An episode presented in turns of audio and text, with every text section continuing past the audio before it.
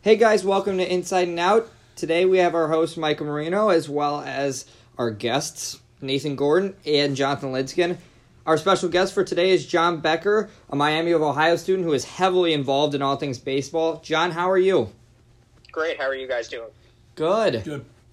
So, um, we're going to start off with some of the stuff I, have been hearing. Uh, specifically, I, I, tweeted about Arenado that I, have heard that pretty much the floodgates are open. Uh, the, the phone was cl- uh, was off and now it's on, um, as well as Marte to the Mets is a possibility and Betts and Price. What's one big trade you really want to see happen before opening day? I think Betts and Price is a good one, just considering the amount of money they're both making. Um, they're combined to make, let's see here, they're combined to make 32 plus 20 cents. They're combined to make $59 million in 2020. So um, I can't really think of a trade involving that much in one season's salary going to one team. So just just to see how that would work would be really interesting to me if, if another team would have to send a, a big contract back, like the Padres with Wil Myers, for example, um, or if the the Red Sox are just fine taking on lesser prospects to get a lot of money off the books. Hmm. Yeah. Now, out of all these guys that are going around, like these rumors are going around, which one of these guys do you think is most likely to be traded? Um, not one of the ones that you mentioned, but I think Kris Bryant. They're just waiting on I agree. his grievance settlement um, to happen, which I've been hearing soon for months now. So I'm not really sure when that's going to happen. Um, I would hope, think by like February first.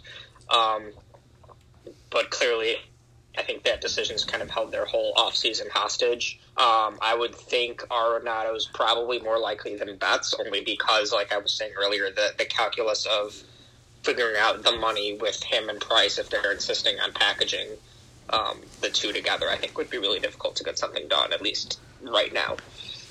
And you recently just touched on the Cubs. How ridiculous is it that the Cubs haven't signed a single free agent? Um, yeah, it's pretty ridiculous. I get, you know, I understand the luxury tax implications being what they are, but they're only five million dollars over the luxury tax. I think they pay a twenty percent overage, so right now that would be a million dollars.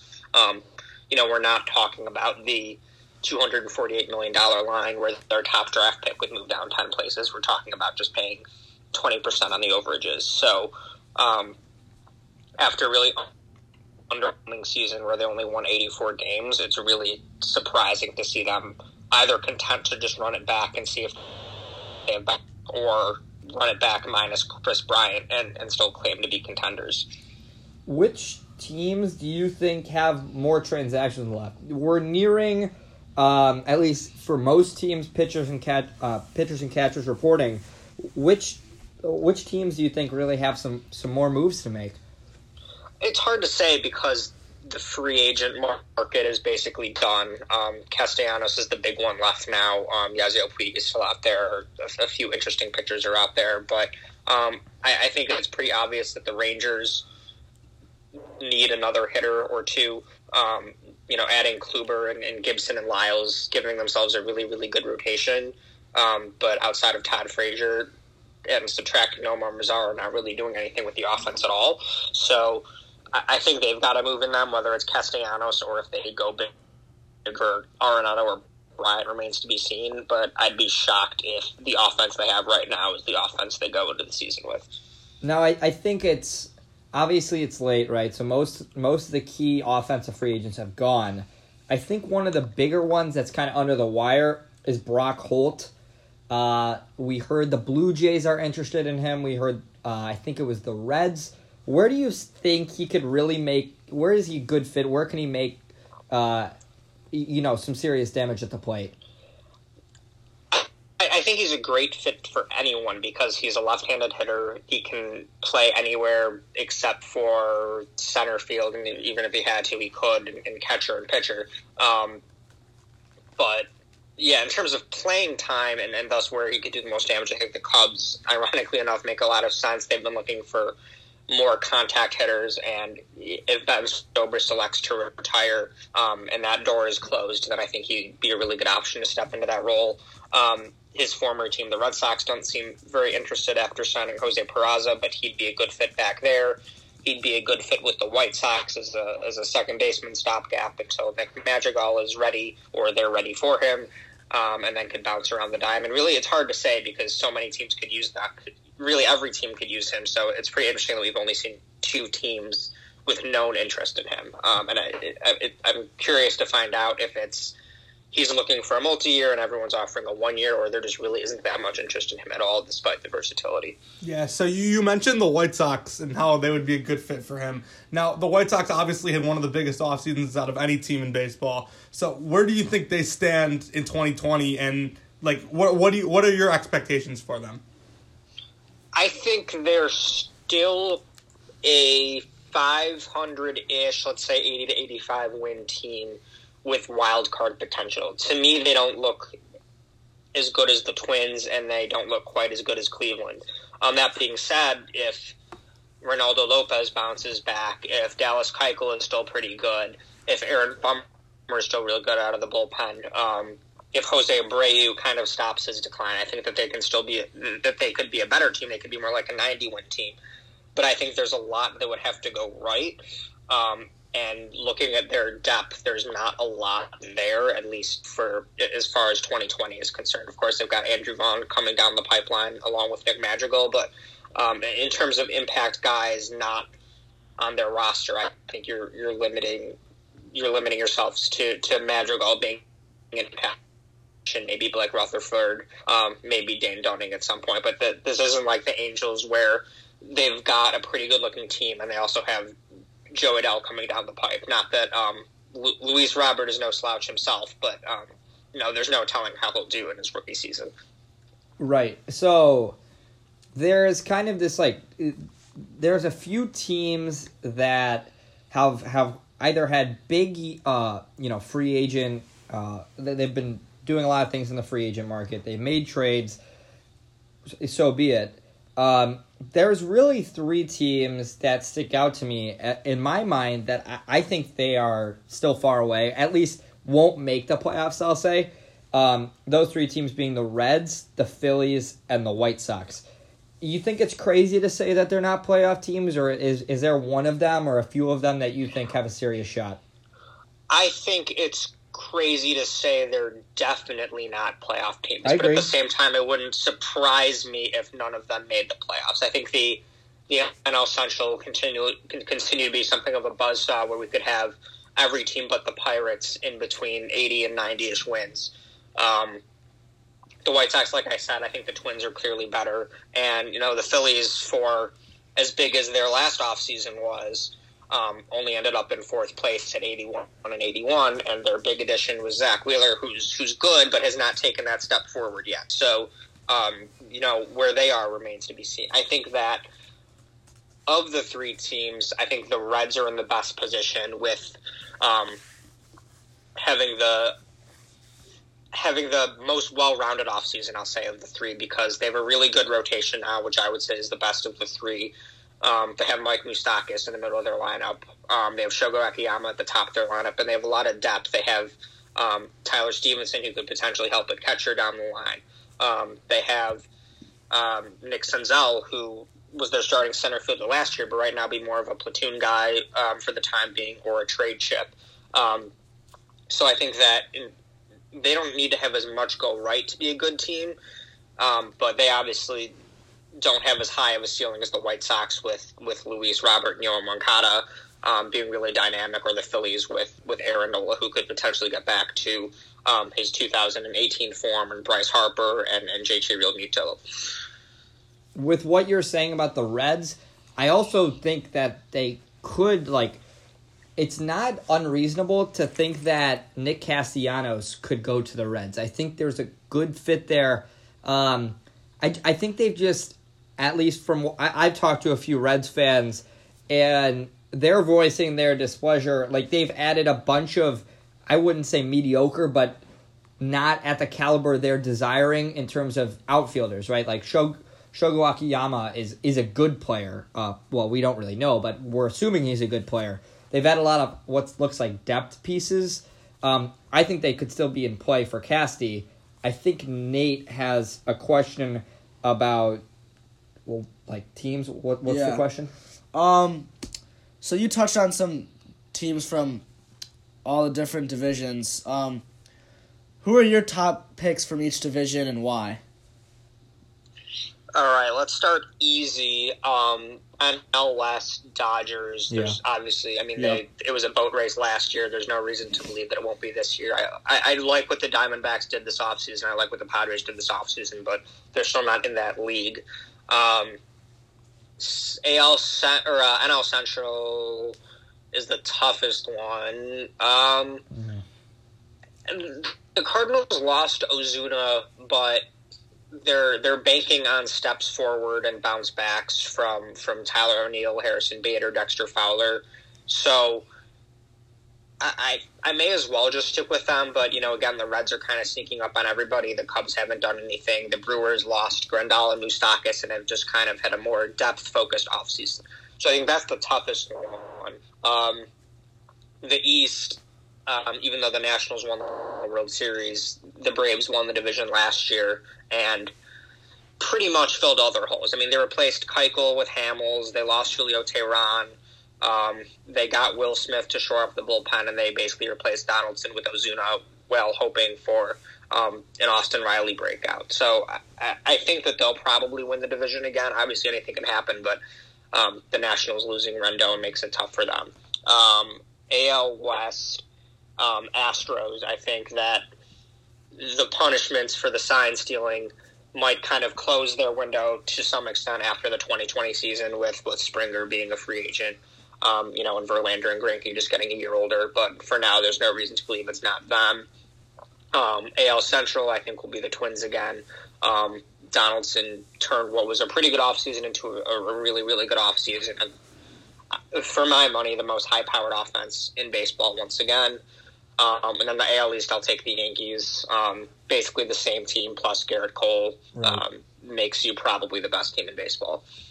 Yeah, so you mentioned obviously the Astros still probably the favorites out west, um, but obviously the, the huge news is that they caught they cheated, they got caught, this whole sign stealing scandal. So they get the, they get the punishments for the suspensions and and the co- the coaches and the front office. Did you think these punishments were fair, light, or heavy in terms of the impact they will make?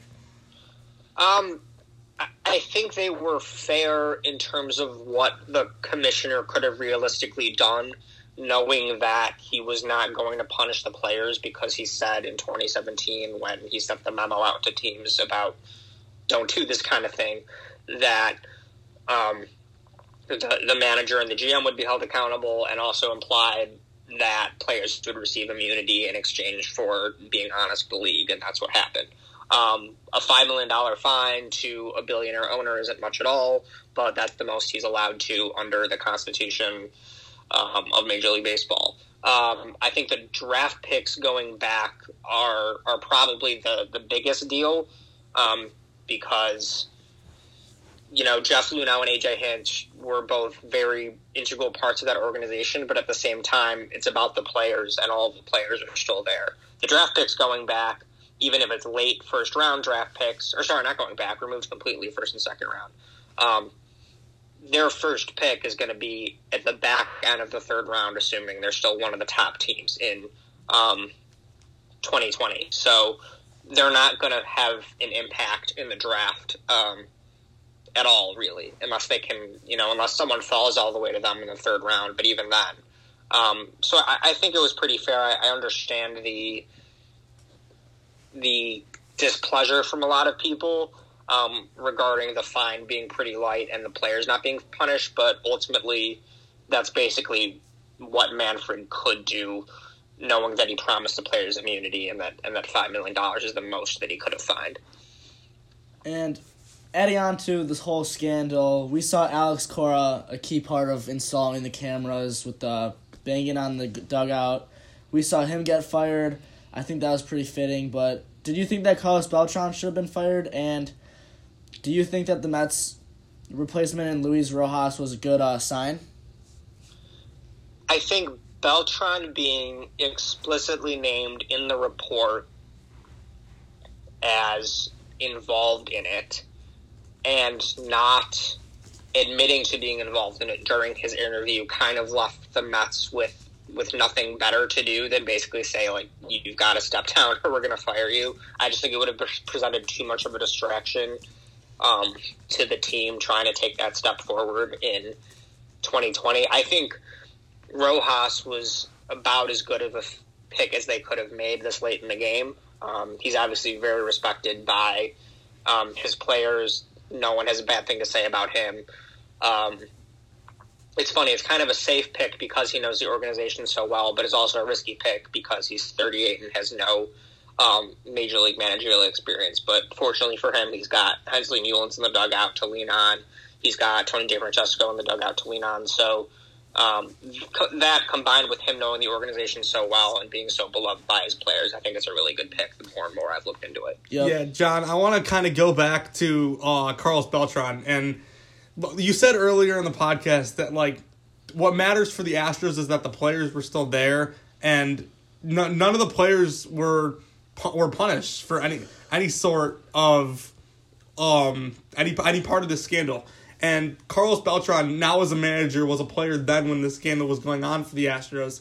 He was go- was going to be fired. So, like, I don't like necessarily agree with you in the fact that I think he should have been fired because just just because like like you said like the the players like are they're still there. Like the, they didn't have to suspend any players or anything. So I think it's just a little unfair that Bel- Beltran was in this position to be fired yet any players the Astros still have weren't in the position to be suspended. So I, I guess what I'm trying to say is say is like why do you think like that it's fair for the players like Altuve and Springer to not get suspended but Beltran now in a managerial position to be fired?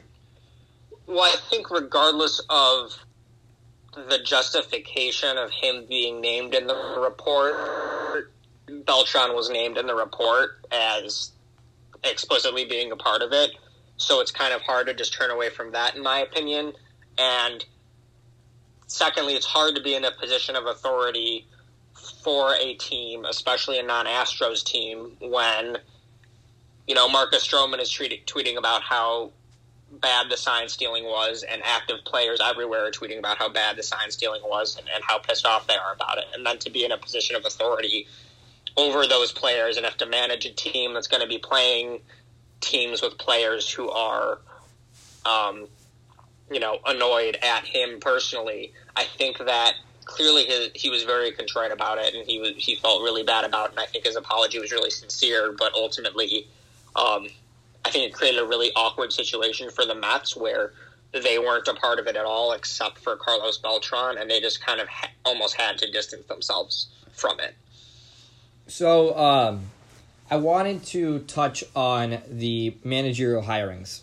Uh, the Mets, they got their guy, Luis Rojas. But we still have two other organizations in the Astros and the Red Sox that have yet to, to really solve that hole. Um, I know I've gone back and forth with you. I know you're a huge Dusty guy. Um, who do you think really is out there that you know? We still have Buck Showalter. I thought Joe Espada should have gotten a job in the first place. Who do you think really is is a good fit for some of these gigs? I think um, the Astros just need someone who can come in to their clubhouse and just kind of immediately be that you know commanding presence. The, the combination of being an, an authoritative figure with experience, but also the guy who can say, okay, like I don't care who cheated, I don't care who didn't cheat. A, we're not going to do that anymore, and B, we're just going to play like you know as best as you can without listening to that outside noise. So I think someone in that Buck Showalter, John Gibbons, Dusty Baker group of having years of experience. Um, I, I think Espada is definitely ready for a job. I just don't know if promoting from within is the thing that the Astros would want to do um, right now. And I think the Red Sox, kind of in a similar situation with their own sign stealing accusations, um, getting someone more experienced. But kind of the longer this goes on without hearing about any external candidates, it seems more and more likely to me and, and to people reporting on the Red Sox that they'll probably just go internal with someone like like Ron Roenicke, who who's currently their bench coach. All right, I'm gonna change up the topic a little bit. And the other day we saw two guys made it into the Hall of Fame. Personally, I'm a huge Yankees fan, and I mean, I'm not really sure what to say, but we saw Derek Jeter was one vote short of being unanimous. Do you think that he should have been? Do you think the sh- the reporter that didn't vote for him should reveal himself, or talk to me about it?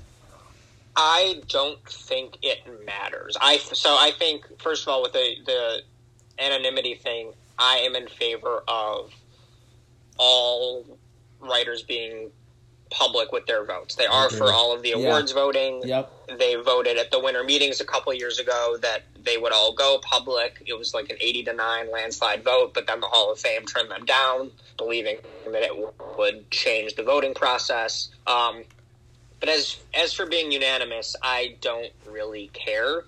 Um, honestly, it's about getting the 75% to make it in. I think the whole un- unanimity debate is just kind of overblown every single year. Um, whether it was Ken Griffey Jr. not being unanimous, Mariano Rivera being unanimous, Derek Jeter expect, almost expected to be unanimous and then not. Um, you know, and we don't know why he wasn't. We don't know if it was a there are 11 players I really want to vote for situation. I know Jeter is going to make it in, so I'll leave him off. Or it could have been an unintentional oversight that they didn't have to think about Jeter at all, so they forgot to vote for him. Um, you know, we really don't know what it was, so I don't think the the voters should have to reveal themselves as long as they don't have to. Um, but at the same time, I think that it kind of reignites the debate of if you're going to not make a, a vote for Derek Jeter, you should probably the process should probably be overhauled to where your vote should be made public. But then you can explain yourself and say, "Well, I thought there there were eleven guys I wanted to vote for. I knew Derek Jeter was going to make it." And let's say, you know, Bobby Abreu barely cleared the 5% threshold. I really wanted to make sure I voted for Bobby Abreu, and I didn't really care about Derek Jeter being unanimous. And to me, that's a good argument. Yeah. Um, but I do think that, you know, you shouldn't be able to hide behind being granted anonymity if you if you want to be anonymous because um, I was listening to Derrick Goold, who covers the Cardinals, talk about his balloting podcast last week, and he said, you know, to me, when I sign that ballot, it's like a byline. It's like a, an article I put out there, and I want to stand behind that vote. So I think that all writers should be able to stand behind their vote, and if they're not comfortable with that, then they don't have to vote. Yeah, Yeah. Now I want to talk about the other Hall of Fame, now Hall of Famer Larry Walker, and the argument against him was that he played in Colorado, so his stats were inflated. And my opinion on that is, I don't think you should be able to use playing in Colorado as an argument against the Hall of Fame because one, if it's an argument, then you shouldn't have a team there, and second of all, he only played one third of his career games in Colorado. Now, what do you what do you think about this, and what's your opinion? Yeah, I mean, it it's bogus to me because it's it wasn't half of his games. It was like thirty one percent of his games, I think.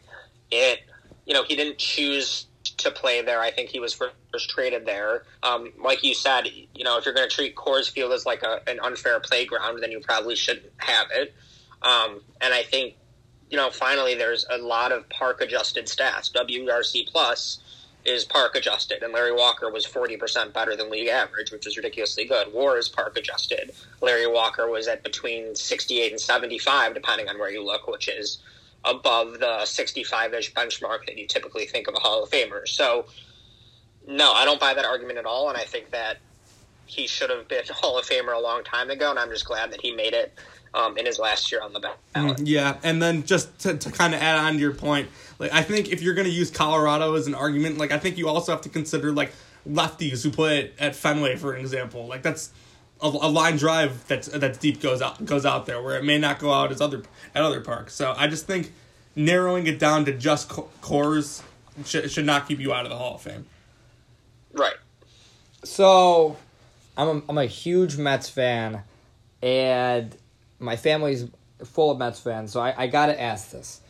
Every year, I get my hopes up. I think we're, we're going to the playoffs, and then just so happens that less than half half the time that's the case. So, I actually think and and, and realize there is bias here. I think they, I, I my prediction is they win the division, which is like really not popular, and I get that. I want you to tell me that that I'm either really wrong or possibly right.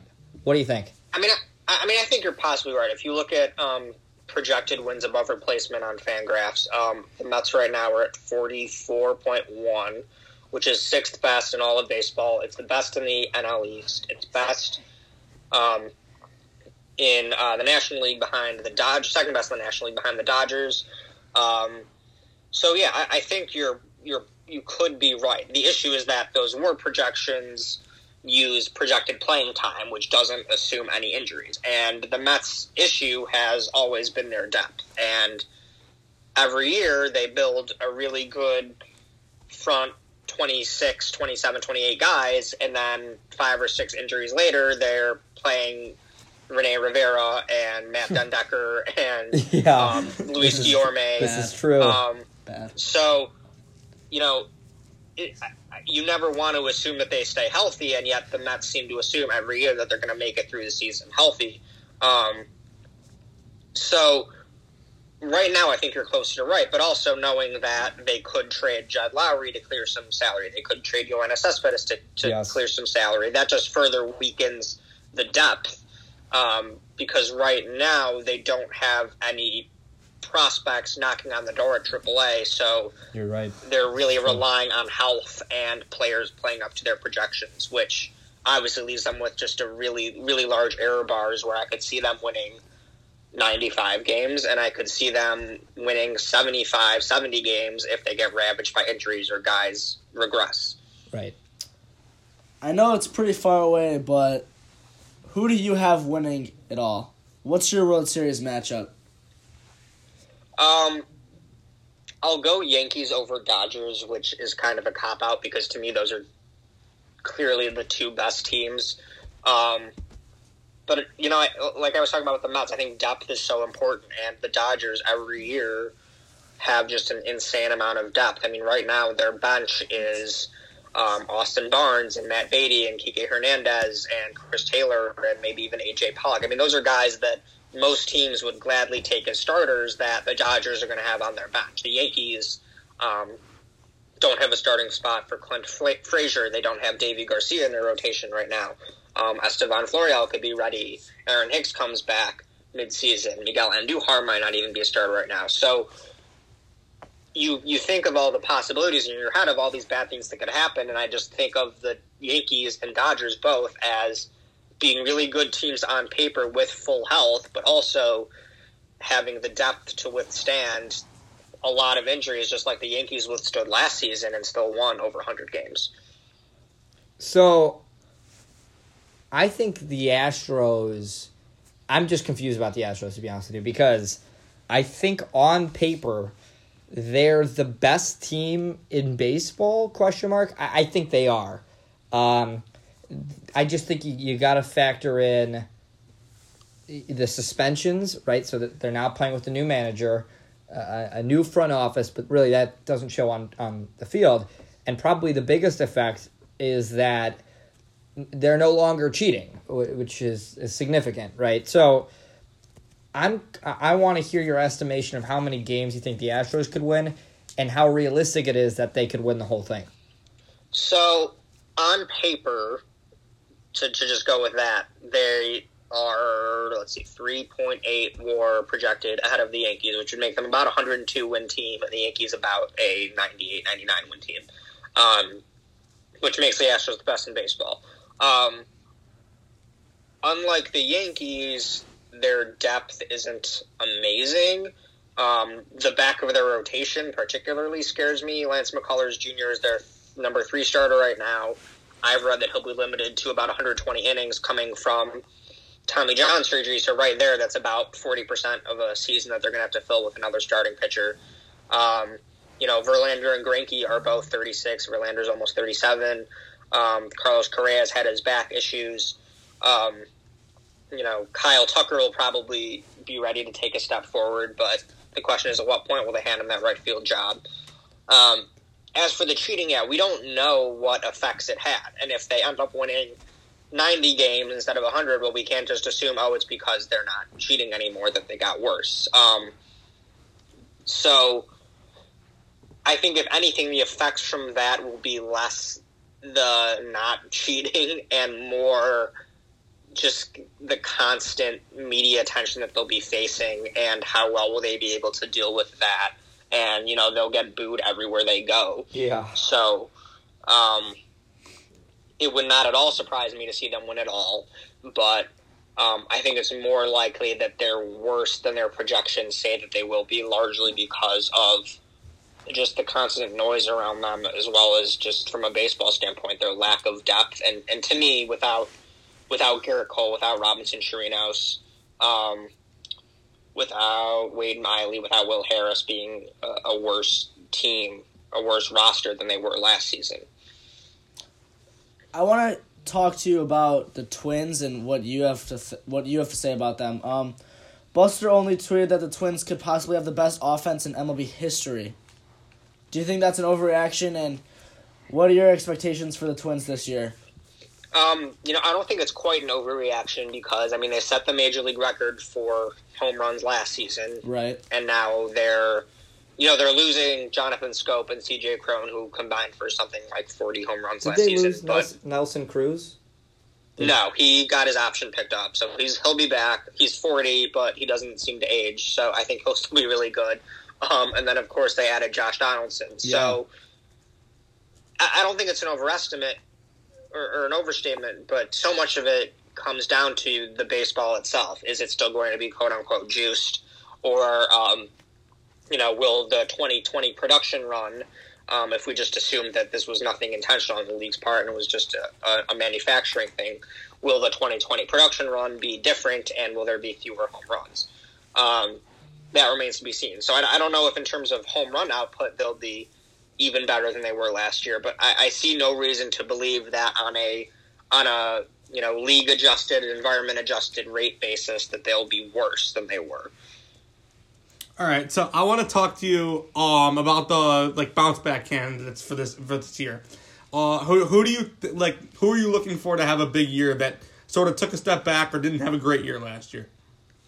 Um, I think Edwin Diaz is the easy pick because he went from, you know, elite to really bad. Yeah. And even if the true, even if, even if he only bounces back to being somewhere in between, which would be like a three-ish ERA, that's still a really good guy to have, especially with a pretty solid-looking bullpen like the Mets have. Um, I think. Let me look around the league here and see. Um, I would. li- I don't know if he will, but I would like for Miguel Cabrera to hit more than twelve home runs um, this coming season because um, you know in, in his prime he was just so fun to watch and so good, and um, now he's pretty clearly just a shell of himself at the plate. Um, um, um, same with Albert Pujols for that reason, but I, I think he's long gone as a good hitter. Um, more of an injury bounce back, but um, Giancarlo Stanton having a full, healthy, um, you know, season at his 2018 level would be very welcome to the Yankees. Um, Vladimir Guerrero wasn't bad by any means, but um, I think had higher expectations than than he ended up producing to. So I would love to see him take a big step forward and, and become the monster that, that everyone still expects him to be. Um, those are the big ones off the top of my head, I think. Um, Robinson Cano also um, really turned it on towards the end of the season, but you know, right, it was always right when he was getting going. He pulled his hamstring or or whatever. Um, so, um, I- and I think the Mets need him as a force in the middle of the, that lineup. Um, and then, um, yeah, I'll leave it at that. But there's, there's always a lot of guys around the league who you just want to get better and that their teams are relying on to get better. This isn't so much as a bounce back candidate as it is like we expect a lot more out of him. But what do you think about Kris Bryant? He won an MVP just three years ago, and he hasn't been n- nearly as good since that season. So, like, what are your thoughts on KB and what do you expect out of him this season?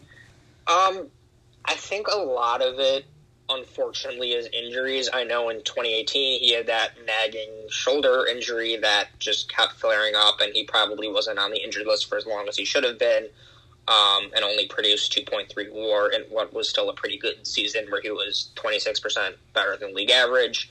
Um, last season he rebounded to more like five wins, um, but really just got a lot worse as the season went on. I think it was mid July maybe where he tweaked his knee um, in San Francisco, and that just never really got better.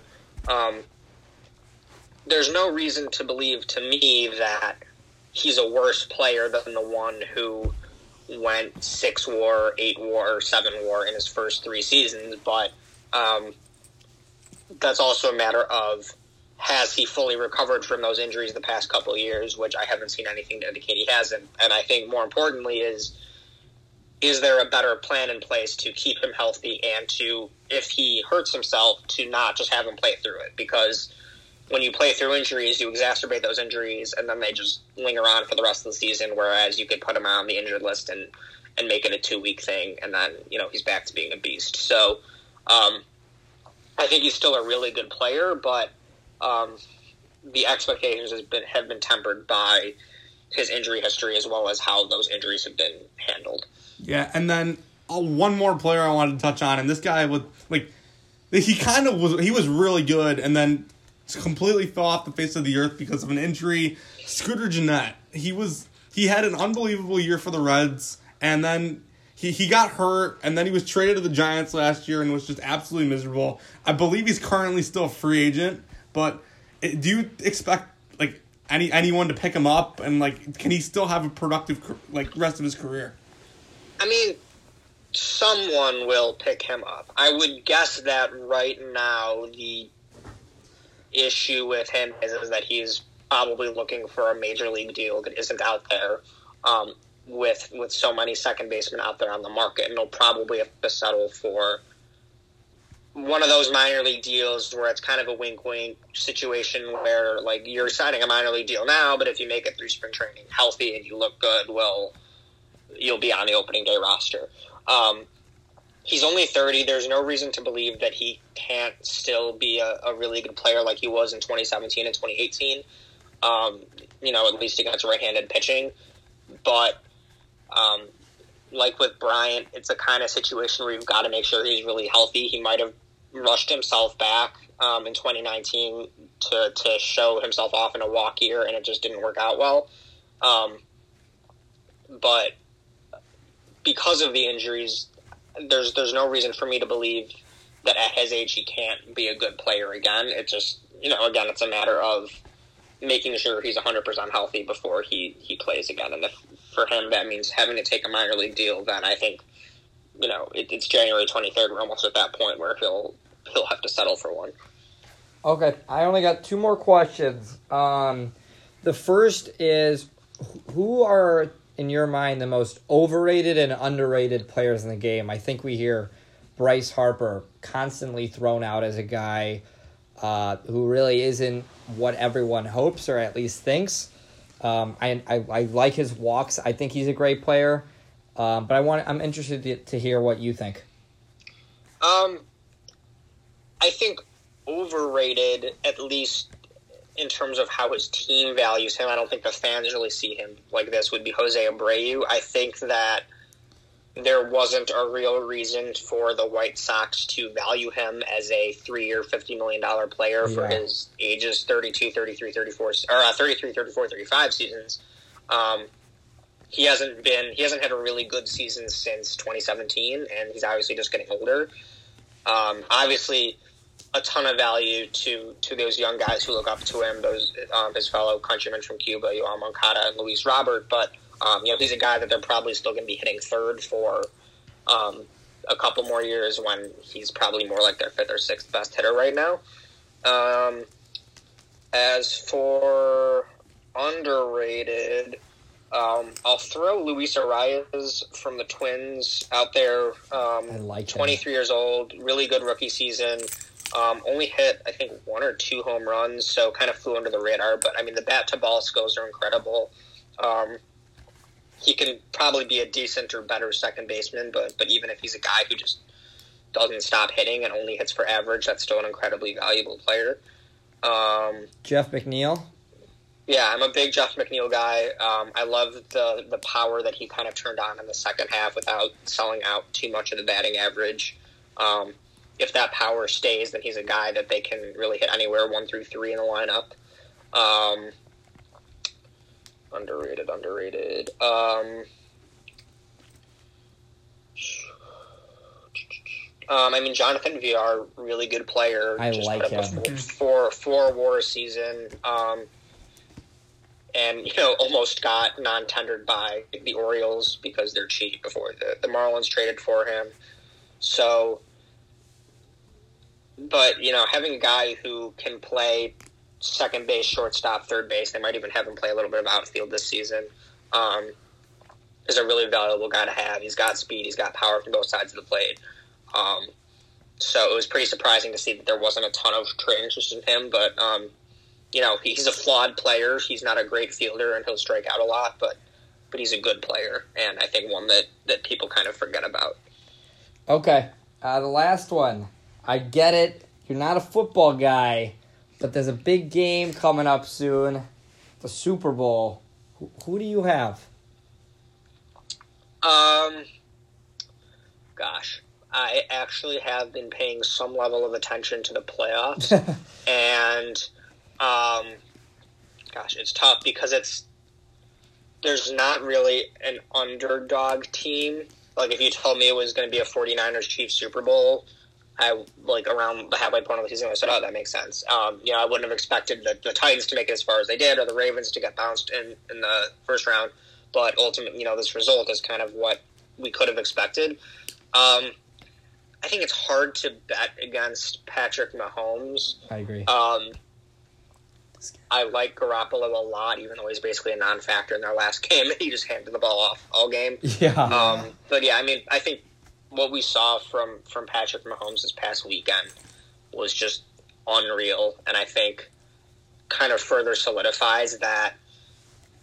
You know, Lamar Jackson is probably the most talented quarterback on the planet, but right now, I think Patrick Mahomes is still the best quarterback on the planet, and it's hard to to, to bet against that. Okay, I, I think we just want to share our Super Bowl picks just so you know people know. I have the Chiefs. Jonathan, who do you I have? also have the Chiefs. I think Patrick Mahomes is t- unbeatable right now. Yeah. As much as I love the 49ers defense, I'm a huge Nick Bosa fan. I just think the Chiefs offense is too overpowering and I don't think that the 49ers can keep up with them. I agree. Okay, thank you so much for listening today to Inside and Out, and a special thanks to John Becker for spending his time with us today. We'll see you next time.